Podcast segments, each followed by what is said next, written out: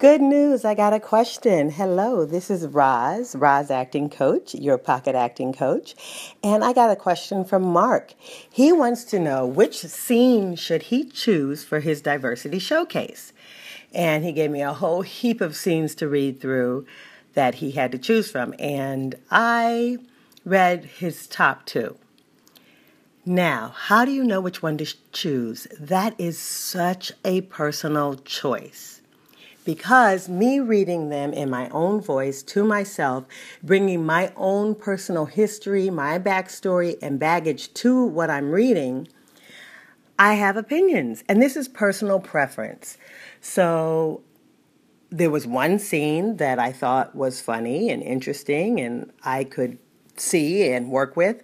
And then there was another scene that I just didn't get it. I didn't get the humor. I didn't get what the writer was going for, and I found it really tedious to read and somewhat cliche. That's my opinion. What if he was in love with that scene and felt that he could really bring something to it and understood the point of view of the character? Then that's the scene he should do. So never give up that choice. That choice is yours. It has to do with your personal essence, your background, and how you respond to the material. As a black 50 year old woman, almost 50, I'll be 50 on my birthday. I'm getting used to saying it. I bring a certain amount of history and backstory to anything I read. Everybody is like that. So when I'm reading, I can't read in your shoes you're going to bring your history and your backstory and your politics and everything to what you're reading. So that's what makes us individual artists. And that is why you have to make your own decisions as to what material you want to perform in, what plays you want to do, what movies you want to be in, what TV shows you want to be on. It all has to do with the kind of art that you want to put into the world. What kind of art do you respond to? What kind of consumer are you? What do you love? What shows do you support and watch? And why? What are the first movies that you ever fell in love with? The first play you ever saw that ever made you cry?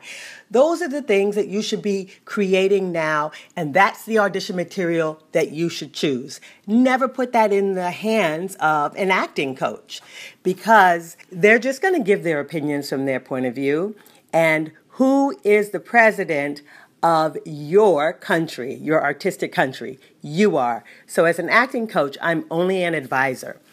You want to choose material that reflects your inner essence, that allows it to sing. Don't choose material that makes you stretch. If this material is way different from you and you feel like, wow, this will be a good stretch for me, for, it'll show my range, don't choose something that shows your range. Choose something that feels like it's right in your pocket, like you get it, like you have something to say from this point of view using these words, like who you are as a person and the essence of the person that the writer put on the paper can come together and say something unique. That's the scene for you to choose. And only you truly know what that is. Okay? Part of being a grown up artist and not a child artist who's produced by, say, um, a corporation or a group of people, but being an individual artist is making your decisions. That's a huge responsibility of the artist. What should I paint? What should I draw? What story should I write? What should I be in? What should I be a part of? As actors, we're lucky because we get to be a part of a lot of projects. And as a painter, for instance, you don't only get to paint like one Sistine Chapel, right? You don't get to paint 16 Sistine Chapels. So we're lucky in that we get to try on a lot of things. But ultimately, we still have that same responsibility that Michelangelo had in terms of make the choice of what you want to do, what you want to say, what you want to put in the world as an artist even though it's just about picking sides for a scene or picking a monologue for a scene.